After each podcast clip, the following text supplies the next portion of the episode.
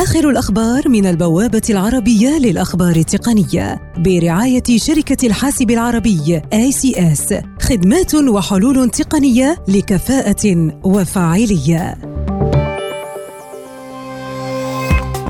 واتساب تختبر ميزة جديدة تسمح لمستخدميها بمعرفة عدد مرات إعادة توجيه الرسائل التي يرسلونها لغيرهم وذلك فيما يبدو في إطار محاربتها التضليل والإشاعات.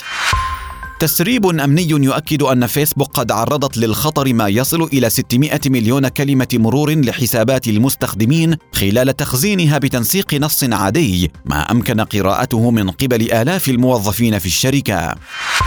مؤسسة موزيلا تطلق رسميا التطبيق الخاص بخدمة فايرفوكس سند على نظام أندرويد وهي الخدمة التي تسمح بمشاركة ملفات تصل حتى 2.5 جيجا بايت وتدمر ذاتيا بعد التنزيل. الاتحاد الأوروبي يرفض حظر هواوي في دوله الأعضاء من شبكاتهم اللاسلكية مما يشكل تجاهلا للتحذيرات الأمريكية بشأن تهديد الشركة الصينية على الأمن القومي وفقا لوكالة رايترز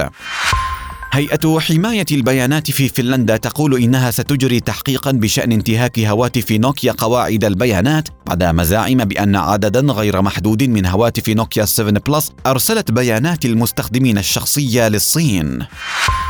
مايكروسوفت تعمل على اختبار ميزة تسمح بإنشاء رسوم بيانية للمعادلات الرياضية ضمن برنامج الحاسبة في نظام ويندوز 10 بهدف تسهيل تعلم الجبر لطلاب المدارس والجامعات. آخر الأخبار من البوابة العربية للأخبار التقنية برعاية شركة الحاسب العربي ACS خدمات وحلول تقنية لكفاءة وفاعلية لمزيد من تفاصيل هذه الأخبار وأخبار عديدة يمكنكم زيارة موقع البوابة على شبكة الإنترنت aitnews.com